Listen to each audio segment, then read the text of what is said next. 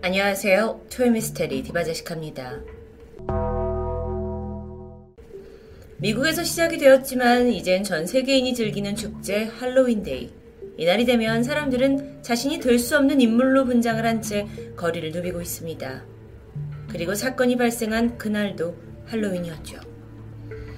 2001년 10월 31일 미국 펜실베니아 주립대학에 재학 중이던 한인 유학생 신디 송. 그녀는 친구 스테이시 그리고 리사와 함께 파티를 즐기기 위해 학교 근처 플레이어스 나이트 클럽을 방문하게 되는데요. 그동안 신디는 졸업 전시회 준비에다가 동시에 식당 아르바이트를 두 개나 병행하고 있어서 좀처럼 즐거운 시간을 보낼 기회가 없었습니다. 그렇기 때문에 그날 할로윈데이는 잠시나마 일탈을 즐길 수 있는 절호의 찬스였죠. 그날 신디의 코스튬 컨셉은 바니걸이었습니다. 앞면에 토끼가 새겨진 분홍색 민소매 셔츠에다가 하얀색 테니스 스커트, 그리고 무릎까지 오는 갈색 스웨이드 부츠를 매치했는데요. 머리에는 토끼 귀 모양의 머리띠를 썼고 엉덩이 쪽엔 꼬리 장식을 붙였습니다. 평소 귀여운 걸 아주 좋아하던 그녀의 취향과 딱 어울리는 코스튬이었죠. 그렇게 신디는 새벽 2시까지 클럽에서 파티를 즐긴 이후에 다시 친구의 아파트로 자리를 옮겨서 흥겨운 시간을 이어갑니다. 그러던 새벽 4시, 신디를 태운 자동차가 웨스트 클리턴 애비뉴에 있는 한 아파트 앞에 멈춰 섰습니다. 여긴 신디와 룸메이트가 함께 지내는 집 앞이었죠. 그 당시에 신디는 음, 살짝 취한 상태이긴 했는데요. 친구들은 일단 그녀를 집 앞에 내려주고는 곧 아파트를 떠났습니다. 어두운 새벽이 끝나고 날이 밝은 후에 신디의 룸메이트가 집에 돌아왔습니다. 그녀는 본가 집에 갔다가 다녀오던 참이었는데요. 집안에는 아무도 없었지만 뭐 대수롭지 않게 여겼습니다. 현관은 평소처럼 잘 잠겨 있었고 집에 누군가 침입했다는 흔적을 전혀 감지하지 못했기 때문이에요. 룸메이트 생각엔 음, 신디가 전날 늦게까지 파티를 하고 다른 친구 집에서 자고 온다고 짐작합니다. 하지만 그로부터 3일 내내 신디에겐 아무런 연락이 없습니다. 신디와 함께 파티를 즐겼던 친구들 역시 수업에도 나오지 않고 연락도 되지 않아서 점차 걱정을 하기 시작했는데요. 3일이나요. 사실 2000년 초반 당시에는 지금처럼 뭐 메신저가 활발하지 않던 시기였고 하루 이틀 친구와 연락이 닿지 않는 것을 대수롭지 않게 여기던 때입니다. 그렇게 신디의 실종은 3일 후인 11월 4일에서야 경찰에 접수됩니다. 한국 이름은 송현정, 실종 당시 나이는 21살입니다. 서울에서 태어나고 자란 그녀는 15살 때 삼촌이 살고 있던 미국 버지니아주 스프링필드로 홀로 유학길에 오르게 되는데요. 이후 삼촌 집에서 거주를 하면서 고등학교 잘 졸업했고 대학에 가서는 컴퓨터 엔지니어링 그리고 커뮤니케이션이 융합된 통합 예술학을 전공합니다.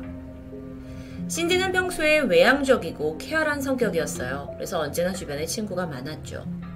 취미로 테니스와 수영을 즐길 정도로 아주 에너지가 넘치기도 했습니다.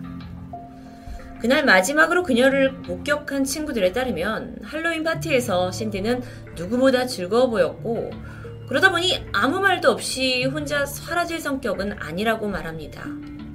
그렇다면 그녀는 어디에 있는 걸까요? 경찰은 가장 먼저 신디의 아파트 내부를 수색하게 되는데 거기서 그녀의 행적을 추적할 만한 증거가 발견됩니다. 바로 욕실 세면대에 놓여 있던 인조 속눈썹. 전날 파티에서 사용했던 거죠. 침실에 가보니까 가방과 함께 핸드폰마저 발견됩니다. 자, 그렇다면 그날 밤 친구들이 집에 내려준 직후에 일단 무사히 집 안까지 들어왔다는 것을 보여줍니다. 다만 그녀의 소지품에서 사라진 것들이 있는데 그건 바로 신분증과 신용카드가 들어있는 지갑과 열쇠였죠. 경찰은 집에 돌아온 그녀가 갑자기 무언가를 사기 위해서 간단히 짐을 챙겨서 편의점에 24시간 편의점에 갔을 거라고 추측합니다.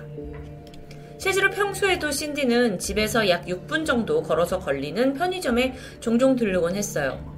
그래서 경찰이 이 상점의 CCTV를 살피러 갔는데 안타깝게도 이미 그녀가 사라진 지 3, 4일이 라는 시간이 지나버렸고 그 사이 영상 기록은 지워져 있었습니다. 그렇다면 신용카드 기록이라도 뭔가 남아있지 않을까요? 그렇게 생각했지만 이상하게도 11월 1일 밤 이후 신, 신디의 신용카드 기록은 전혀 남아있지 않습니다. 타지에서 딸의 실종에 절망하던 가족들, 마침 실종 불과 한 달 전에 함께 살고 있던 남자친구와 이별을 겪었다라는 점을 주, 지적합니다.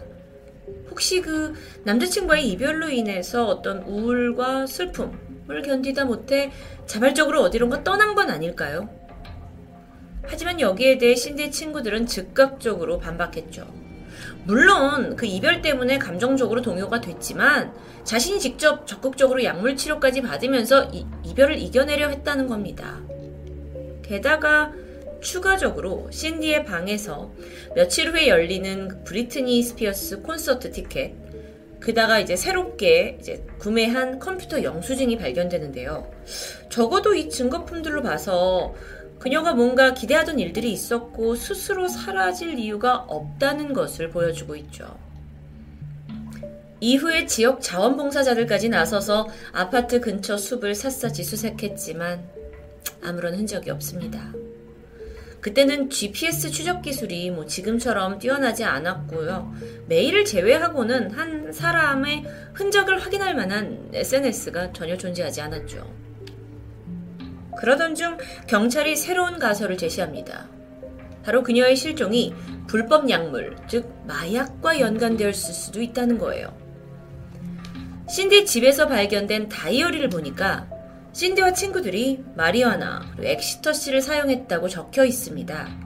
분명 의심점이 보였지만 반대로 친구들에 따르면 그건 수업 과정에서 사용된 실험 재료에 불과했다고 설명하는데요.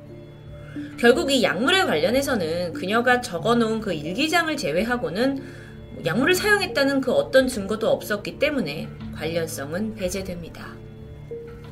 정말 답답할 정도로 아무런 단서가 없었던 신디송 실종 사건. 수사 책임자는 신디가 이 아파트를 떠나거나 혹은 차를 타는 모습을 목격한 사람이 단 한 명도 없다 하면서 어려움을 하소연했죠. 그런데 얼마 후 경찰에 한 통의 제보 전화가 걸려옵니다. 필라델피아에 거주하는 한 여성이에요. 그런데 신디로 보이는 어떤 여자가 차이나타운에서 한 남자에 의해 강제로 차에 태워졌고 그때 비명을 지르고 있다라는 걸 기억해낸 겁니다. 자, 일단 이 필라델피아 차이나타운이라는 건 신디의 아파트로부터 거의 뭐 300km 이상 떨어진 먼 곳입니다. 그 당시 목격자는 막 이제 신랑이가 있다 보니까 그 들한테 다가가서 무슨 일이냐라고 물어봤다고는 하는데요. 남자가 화를 내면서 방해하지 말고 가라! 라고 해서 자리를 떴다고 합니다. 어쩌면 의미가 있을 수 있는 유일한 목격일 수도 있는데 또 문제가 발생합니다. 이 목격자의 진술이 여러 번 바뀌는 거예요. 그러면서 이 제보가 정말 진실인지 점차 신빙성을 잃게 되죠. 그래도 수사팀은 뭐이 여성이 목격했다고 주장하는 그 남자의 신원을 알아내기 위해서 몽타주까지 제작합니다. 하지만 끝끝내 연관성을 찾아낼 수 없었죠. 그렇게 한인 유학생 신디송 실종 사건은 하염없이 시간만 흘렀습니다. 그로부터 2년 뒤인 2003년, 한 정보원이 신디의 행방의 단서가 될 만한 정보를 경찰에 제공하게 되는데요. 그는 내가 신디송 사건의 범인을 안다 라고 말하면서 지목한 범인은 휴고 셀렌스키였습니다. 휴고. 그는 이미 15살 때부터 뭐 크고 작은 범죄들로 경찰서를 들락날락거린 전적이 있었고요. 심지어 은행 무장강도 전적까지 있는 뭐 강력범이라고 할 수 있어요. 그런데 정보원이 지목한 이 용의자는 휴고 한 명만이 아닙니다. 또 다른 공범의 이름은 마이클 커코스키. 약사 출신의 마이클은 불법 약물 조직을 운영했던 전과가 있는 사람이었죠. 정보원의 이야기를 조금 더 들어보겠습니다. 사건 당일 새벽에 이 두 사람이 신디가 사는 아파트 근처를 거닐다가 마침 코스튬 의상을 입은 채 길을 걷고 있는 신디를 마주치게 됩니다. 순간 두 남자는 그녀를 매춘부로 착각하게 되죠.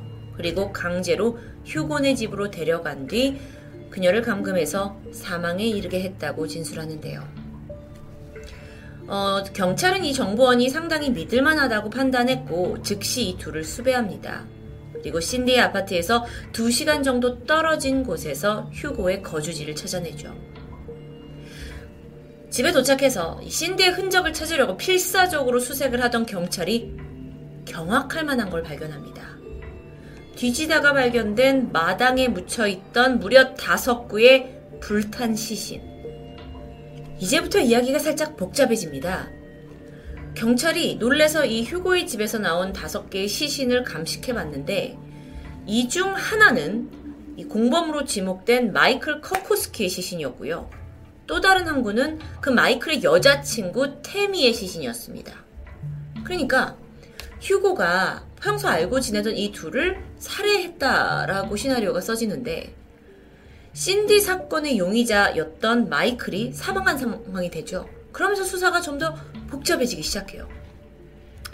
잠깐 다시 휴고의 집으로 돌아가 보면 추가 수색이 벌어졌고 총 이 집에서 발견된 시신이 12구입니다. 끔찍한 연쇄살인마의 비밀이 밝혀지게 된 거죠.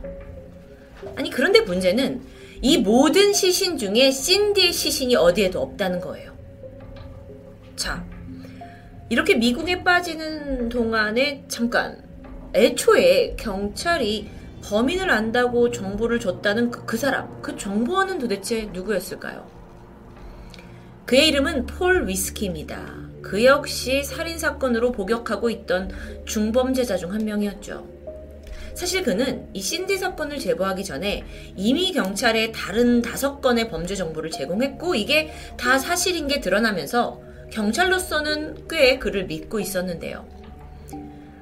그는 음, 야 내가 휴고네 집에 가봤더니 마이클이 시신으로 발견됐다라는 것도 사실 이미 알고 있었는 태연하게 진술했습니다. 그래서 어찌 된 일인지 좀 더 들어보니 이제 신디송이 휴고의 집에서 사망합니다. 그런데 이때 마이클이 그녀의 토끼 머리띠를 기념품으로 챙기게 되는데 이 사실을 알게 된 휴고가 격분을 해서 마이클을 살해했다는 것이었죠. 왜 살해했냐? 휴고는 이 살인에 대한 어떤 증거도 남기고 싶지 않았는데 마이클이 그걸 어겼다는 겁니다. 자, 그렇다면 결론적으로 신디송 살인 사건에 대한 책임은 살아있는 휴고에게 물어야겠죠. 근데 반전이 발생합니다. 재판에서 휴고 측은 아니 신디가 실종된 그날 휴고는 이 아파트에서 수백 마일이나 떨어진 곳에 머물고 있었다라는 알리바이를 제시하게 돼요. 그리고 무엇보다 그래서 얘가 신디를 죽였다면 신디의 시신은 어디냐? 발견되지 않았죠. 결국 그는 살인 혐의를 받게 됩니다. 어, 참고로 일부 기록에 따르면 휴고가 신디의 살해 혐의를 인정했다고는 하지만 뭐 사실 그는 뭐 자기하고 이미 무관한 범죄도 어, 내가 했어요 라고 주장했던 전적이 있었습니다. 그래서 사실 연쇄 살인마들은 범죄를 뭔가 자신의 업적으로 생각해서 과장하는 경향이 있었기 때문에 이 부분은 이제 무시가 된 거죠. 자, 그렇다면 이후의 사건의 화살은 정보원이었던 폴 위스키를 향합니다. 결정적으로 휴고가 마이클을 살해한 동기가 그 신디 머리띠 때문이 아니라 마이클이 숨겨둔 6만 달러 돈 때문이란 사실이 밝혀져요. 그리고 그 과정에서 폴은 놀라운 사실을 자백하게 되죠. 사실 그날 휴고를 도와서 마이클을 죽이는데 가담한 사람이 바로 자신이라는 겁니다. 자자자 그렇다면 우리가 이쯤에서 이 폴이란 사람의 정보를 과연 믿을 수 있을까요? 그의 말엔 신빙성이 있을까요? 경찰은 폴의 컴퓨터를 추적하던 중 그가 신디에 대한 수많은 기사들을 검색한 흔적을 발견했어요. 결국 경, 그가 어쩌면 가명을 받기 위해 경찰의 거짓 정보를 흘린 셈이 되겠죠. 그렇게 결론이 내려졌고요. 그렇다 보니 자 그럼 사건의 본질인 신디에 대한 유력한 정보도 다 사실 의미 없게 돼버리잖아요. 그러면서 사건은 또다시 길고 긴 미궁에 빠져버립니다. 일부에서는 신디 실종 사건의 범인은 폴이다. 그냥 수사망을 피하기 위해서 일부러 지가 해놓고 휴고한테 죄를 덮어쓰게 한 거다. 어차피 연쇄살인마니까. 라는 의심점도 있었습니다. 현재 위증을 했던 폴 위스키 그리고 연쇄살인마 휴고 셀렌스키는 신디와 관련 없는 또 다른 각각의 살인 혐의로 종신형을 선고받은 형태입니다. 특히 이 휴고의 경우에는 워낙 악질이라서 여전히 미국 사회에서는 신디송 살인 사건의 강력한 용의자로 지목되고 있지만 안타깝게도 증거가 없어요. 그래서 수사는 더 이상 진전되지 못했죠. 물론 완전히 수사 초기에 다른 방향으로 신디가 그 할로윈 밤에 대다수의 사람들이 술에 취해서 좀 통제력을 잃었을 수 있기 때문에 새벽에 나갔다가 불미스러운 사건에 휩싸였을 가능성도 있습니다. 또 다른 가설로는 이 집에 아예 침입자가 있었을 수 있죠. 그 이유가 아무리 잠깐 집 앞에 편의점을 간다 하더라도 핸드폰은 집에 있었거든요. 미심쩍은 부분입니다. 친구들은 신디가 핸드폰을 두고 갈 사람이 아니다 라고 지적을 했지만 경찰은 수사 끝에 이 핸드폰이 배터리가 거의 없는 상태였기 때문에 가능했다라고 결론 짓습니다. 정말 꼬이고 꼬인 신디 송 실종 사건. 아메리칸 드림을 꿈꾸면서 떠난 유학의 길, 그리고 타지에서 실종된 한국인 유학생. 당시에 이 지역 뉴스에 매번 사건이 보도될 정도로 꽤 화제가 되었다고 합니다. 하지만 유독 지지부진한 수사로 많은 이들을 답답하게 했죠. 그러다 보니까 심지어 그 신디의 대학교 학생들은 혹시 신디가 미국인이 아니라서 외국인이라는 이유로 이 수사가 소극적인 게 아니냐 라고 강한 항의를 표하기도 했을 정도인데요. 실제 경찰은 수사 과정에서 딸 실종 소식을 듣고 단걸음에 한국에서 날아온 신디의 가족들과는 연락을 단절하는 모습을 보여서 공분을 사기도 했습니다. 한편 신디의 어머니는 낯선 미국 땅에서 잃어버린 딸의 행방을 찾기 위해 백방으로 노력하셨습니다. 언어도 문화도 다른 곳에서 누군가의 도움을 받기란 결코 쉬운 일이 아니었겠죠. 그녀는 오랫동안 홀로 외로운 싸움을 견뎌야 했습니다. 게다가 정작 한국에서는 신디의 실종 소식조차 제대로 알려지지가 않아서 더 안타까운데요. 올해로 그녀가 사라진 지 19년째입니다. 답답함을 남긴 채 신디송 사건은 미제로 남아 있습니다. 토요미스테리 디바제식합니다.